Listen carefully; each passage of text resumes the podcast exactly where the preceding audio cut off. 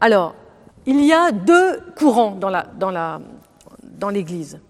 Un courant qui dit le dimanche va venir remplacer le Shabbat, et un autre courant qui dit le dimanche ne se substitue pas au Shabbat, le dimanche est un prolongement du Shabbat. Alors, euh, ce dimanche, c'est le premier jour, mais c'est aussi le huitième, et nous le disons euh, euh, au, synaxaire, du jour de Pâques. Hein. C'est le premier jour, mais c'est le huitième, et c'est un huitième qui nous, en fait entrer dans un monde nouveau, dans une création nouvelle, puisque le Christ a tout recréé, il a repris toute la création. La nature, donc ça c'est le Père Schmemann qui dit ça, la nature et le sens de ce jour nouveau, donc le dimanche, la résurrection, était définie en relation avec le Shabbat et la conception du temps qui lui était lié. Donc le Père Schmemann, qui est quand même le grand théologien de la liturgie, hein, je pense qu'on est tous d'accord, il montre, il a cette conscience qu'il y a un lien entre le Shabbat et le dimanche. Et ce lien entre Shabbat et dimanche, finalement, ne s'est distendu qu'avec beaucoup de temps. Il a fallu attendre le 4e, 5e, 6e siècle pour voir ces liens se distendre de plus en plus. Mais à l'origine, le lien était, organique. On, on, passait du Shabbat au dimanche. Eusèbe de Césarée rapporte que certains judéo-chrétiens gardaient le Shabbat et observaient le reste de la conduite juive, mais ils célébraient les dimanches à peu près comme nous en souvenir de la résurrection du Seigneur. Donc il y a les deux. Donc ils gardent le Shabbat et puis ils basculent et ils, font le dimanche comme nous, c'est-à-dire au IVe siècle, Eusèbe de Césarée, comme nous le faisons, en souvenir de la résurrection du Seigneur. Alors, souvenons-nous aussi que c'est très intéressant cette question de. Il célébrait en souvenir de la résurrection du Seigneur. Le Shabbat, est, il est célébré en souvenir, en souvenir de la création du monde et de la sortie d'Égypte. Et donc, nous, on rajoute, parce que nous aussi, nous pouvons nous souvenir de la création du monde et de la sortie d'Égypte. Ça nous concerne. C'est pas pour rien qu'on lit ces textes la nuit de Pâques. Et à d'autres moments d'ailleurs, hein, pour la création du monde aussi à d'autres moments. Eh bien, nous, on va se souvenir du dimanche. Après nous être souvenus de la création du monde et de la sortie d'Égypte, on va se souvenir de la résurrection. Sachant que souvenir, vous savez bien, c'est pas se rappeler, c'est un mémorial. C'est une action présente. C'est là où je suis présent aujourd'hui. Euh, aujourd'hui, je suis présente de cette résurrection. Je me rends présent par la, liturgie. Hein, ça, on le sait, hein, mais c'est bien de le rappeler. Et donc, ce premier jour de la semaine, ce jour du dimanche, une nouveauté absolue s'introduit. Et donc, on va, euh, la communauté chrétienne va organiser un rythme dominical pour son jour euh, de célébration et de cessation. Et donc certains, euh, notamment toujours le Père Schmemann, vont parler d'un glissement du Shabbat au dimanche. Et donc on a quelques témoignages qui sont très fragmentaires, très petits, mais qui sont importants, qui laissent comme une impression d'hésitation au sujet du samedi jusqu'à une date assez tardive. Donc les constitutions apostoliques dont on a parlé tout à l'heure vont donner une bénédiction pour le Shabbat et pour le dimanche, et ils vont me présenter comment ces deux jours sont ordonnés l'un à l'autre. Voilà ce qu'il dit. Seigneur Tout-Puissant, par le Christ, tu as créé le monde. Tiens, on nous rappelle. Et vous voyez comme c'est intéressant de savoir que le Shabbat, ils se, se souviennent de la création du monde, parce que du coup, on en a des traces. Par le Christ, tu as créé le monde pour en faire mémoire. Donc c'est le mot très fort, hein, mémorial. Tu as institué le Shabbat les constitutions apostoliques le savent, ce que nous, nous avons oublié, c'est qui est dommage, parce que c'est nos textes. Car tu as établi qu'en ce jour, on se repose, il faudra aller voir le grec, j'espère que c'est cessation, de son travail pour méditer tes lois. Pour méditer tes lois. Tu ordonnas à nos pères de célébrer le Shabbat, à nos pères, donc on est concernés, pour leur faire connaître ta puissance, pour les retenir du mal en les entourant d'une barrière sacrée grâce à l'enseignement et pour la réjouissance de la semaine. Alors je voudrais juste une petite, une petite euh, explication de ça. Pour faire connaître ta puissance, ben, la puissance, vous vous souvenez, c'est la manne. Dieu, Shabbat, montre à quel point il est puissant puisqu'il arrive à donner la manne la veille et il arrive à ce que cette manne la veille donnée, celle-là, ne pourrit pas. Alors toutes celles qui avaient été ramassées à l'avance pourrissaient. Donc c'est une image aussi pour dire Dieu est puissant de tout, il peut tout. En les entourant d'une barrière sacrée. Pourquoi une barrière sacrée? Parce que le Shabbat est une sorte de barrière par rapport à barrière, mais pas dans le sens négatif, une protection, un peu comme une église, comme un sanctuaire peut protéger de toutes les, voilà, toutes les, bruits du monde, tout l'envahissement, toute la dispersion, tout, ce qui, voilà, tout ce qui va nous distraire de la présence divine. Hein. Et pour la réjouissance de la semaine, parce que le Shabbat une des obligations, c'est d'être dans la joie. C'est une obligation. Vous avez perdu votre mère la veille, votre frère, votre fils, vous êtes obligé d'être dans la joie, même si vous avez perdu la veille. Donc ça veut dire que c'est une, vraie ascèse, mine de rien. C'est une vraie ascèse. Et moi, j'ai connu des familles où effectivement ils avaient perdu un défunt. Euh, et ben, ils étaient dans la joie tout Shabbat, et puis après, ils se remettaient à, pleurer le samedi soir à la sortie du Shabbat. Parce que parce que d'abord, on n'est pas obligé d'infliger à tout le monde autour de soi son, propre chagrin. Et deuxièmement, parce que le Shabbat nous sort de la nature. Or, si on pleure sur nos défunts, c'est parce qu'on est dans la nature. Parce que sinon, on devrait être heureux. Tout le monde croit à la résurrection, et les juifs et nous. Donc, on ne devrait pas être plus malheureux que ça. Donc, c'est bien notre nature. Et heureusement qu'on a notre nature, et il n'y a pas de mal à pleurer nos défunts, bien évidemment.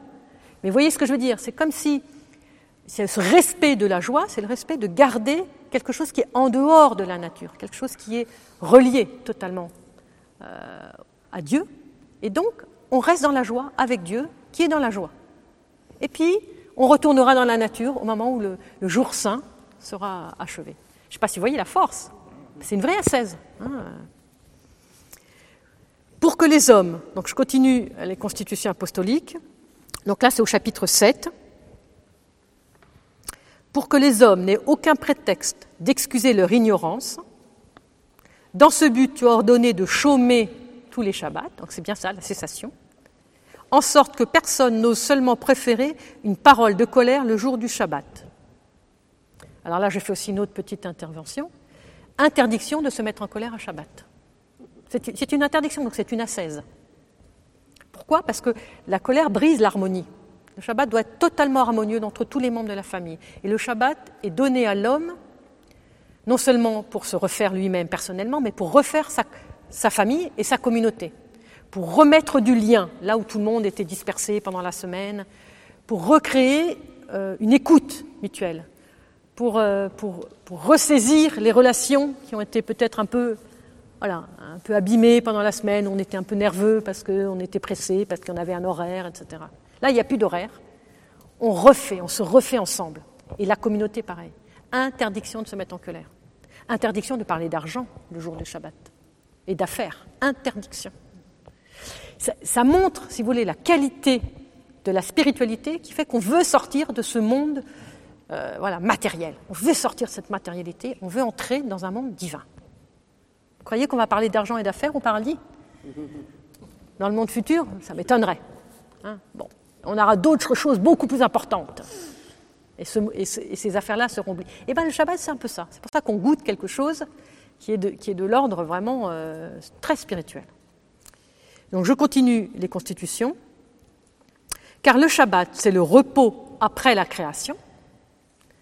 Ça veut dire non seulement le repos de Dieu, mais le repos de l'homme, parce que pendant six jours, l'homme, il a créé, il a transformé la matière. C'est le repos après la création, l'achèvement du monde. Bah oui, puisqu'on a dit que le septième jour, Dieu achève sa création en ne faisant plus rien et en laissant faire. Donc le Shabbat, c'est et le dimanche, c'est le, repos, l'achèvement du monde, la méditation des lois, donc comprenons ici de la Torah ou des commandements du Seigneur, la louange reconnaissante adressée à Dieu pour les dons qu'il fit aux hommes, Donc là, on, peut avoir la manne derrière, mais tous les dons, à travers la manne, tous les dons que Dieu nous fait. Mais le dimanche surpasse tout cela du fait qu'il célèbre le médiateur, le protecteur, le législateur, le principe de la résurrection. Donc on voit bien les constitutions. Elles plantent le décor, elles montrent la sainteté, la grandeur du Shabbat, et elles montrent ce basculement dans le dimanche qui fait que nous célébrons le principe de la résurrection, le arché, le Christ ressuscité des morts. Hein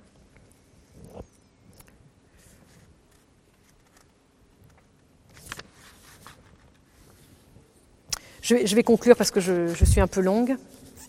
Le huitième jour, c'est euh, le père Boris Bobrinskoy qui dit ça dans son livre La vie liturgique, c'est l'accomplissement messianique. Il dépasse le cycle des sept jours et le fait sortir de ses limites. On sait très bien qu'il n'y a pas huit jours dans la semaine. Donc, pour oser, pour que les pères aient osé appeler ce jour du dimanche le huitième jour, c'est comme s'il faisait un pas supplémentaire pour nous faire sortir de la nature. Parce que le septième jour, même si déjà on sort de la nature, avec le Shabbat bien sûr, comme on l'a dit, il est quand même encore dans le cycle de la nature des sept jours. Mais le huitième jour, il n'y est plus. Et donc, c'est comme si ça renforce. C'est comme si le Shabbat avait donné le premier échelon, puis qu'on est renforcé dans ce basculement. Euh, et on ose appeler ce jour le huitième jour, qui est sorti totalement du cycle de la nature. Le chiffre 8, alors là, c'est un rabbin qui parle. C'est un rabbin qui s'appelle Léon Ashkenazi, qui est un rabbin très connu, dont on pourra reparler éventuellement tout à l'heure. Le chiffre 8 est par excellence eschatologique. Donc, déjà les Juifs, ils ont conscience de ça. Donc, vous comprenez bien que nous, on ne peut pas ne pas l'avoir, cette conscience, puisqu'on a reçu d'eux. On a reçu d'eux ce huitième, ce huit, comme le basculement dans l'eschatologie, dans dans l'au-delà du temps, l'au-delà de la matière, l'au-delà de la création. Donc, je reprends Léon Ashkenazi. Le chiffre 8 est par excellence eschatologique. C'est le symbole de la vie éternelle de l'avènement du royaume de Dieu. C'est un rabbin qui parle, je ne sais pas si vous voyez. C'est quand même assez stupéfiant.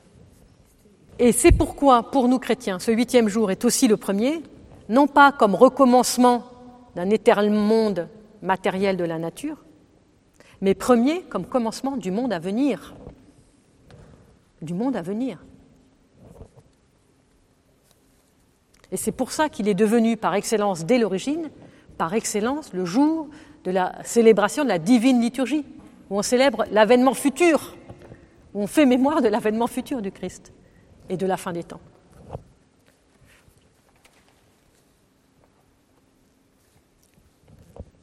Quand on parle de l'homme du huitième jour, de quoi parle-t-on ben Ça, de l'homme renouvelé, de l'homme nouveau, de l'homme nouveau, du Christ. On parle d'abord du Christ, bien évidemment, mais de l'homme nouveau.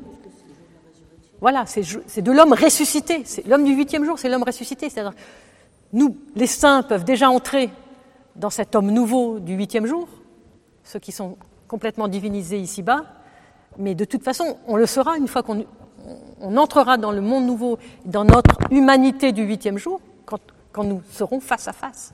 Ça, s'illustre très bien dans, l'icône du, Christ en gloire, du Christ du huitième jour. Oui enfin qu'on appelle du huitième jour, qui, qui, est, si on la, regarde, je ne crois pas qu'on en est là, euh, il, est inscrit dans, dans deux losanges, voilà, qui sont... Euh, Tout à fait. Qui, font bien apparaître ce chiffre. Et, et vous savez... C'est pas la mandorle. Non, non, non, c'est des losanges comme ça. La mandorle, comme elle est là. Il y a les deux en haut, mais il y a les deux. Et, il y a ces, ces, deux losanges, enfin, un qui apparaît comme un, un rectangle, si vous voulez, et puis l'autre oui. Et vous savez que dans les, premiers baptistères de l'ère chrétienne, ils étaient octogonaux, tous. Comme, les, comme les clochers des églises. Comme les clochers des églises romanes. Et donc ça veut dire que le baptisé, il entre déjà. Et en tout cas, il est fait pour entrer dans le huitième jour. Et que toute sa vie doit être. Voilà. Toute sa vie doit être un, chemin de, d'entrée beaucoup plus profonde dans ce huitième jour, parce qu'il faut qu'il sorte, il faut qu'il arrive à sortir de la nature. Et c'est tout le chemin spirituel, c'est toute la vie spirituelle. Bon, je vais terminer parce que je voudrais qu'on débatte ensuite sur toutes ces questions, peut-être après. Euh, quelques petits mots sur euh, ce que, j'ai pu lire sur le Shabbat, juste pour vous faire sentir à quel point nous avons vraiment euh, un héritage qui est, très profond. Vous savez que c'est le huitième jour que le garçon est circoncis. C'est quand, même pas, quand même pas le hasard. Hein. c'est parce que la circoncision est aussi pour eux une sortie de la nature. Puisque la circoncision, Dieu l'appelle le signe de l'alliance. Le signe de l'alliance jusque dans la chair. Donc, euh, donc Et elle est pratiquée comme une alliance perpétuelle. Comme une alliance perpétuelle. C'est le Genèse 17, 11. Vous, retrouverez. Hein. ce signe dans ta chair est comme une alliance perpétuelle. Il n'y a, pas de, a pas de fin cette alliance. Donc le fait d'être déjà dans du perpétuel, vous, voyez bien qu'on n'est plus dans le cycle de la nature. On est dans quelque chose qui n'a pas de fin, donc on est déjà dans l'au-delà. Elle met l'homme en situation de préfiguration du huitième jour. Elle est un rite messianique qui nous situe déjà dans l'identité du monde du huitième jour. Ce n'est pas par hasard que le rite de la circoncision comporte aussi l'accueil du prophète Élie, parce que c'est le prophète annonciateur du Messie du huitième jour. Donc pour eux, le Messie, c'est celui du huitième jour.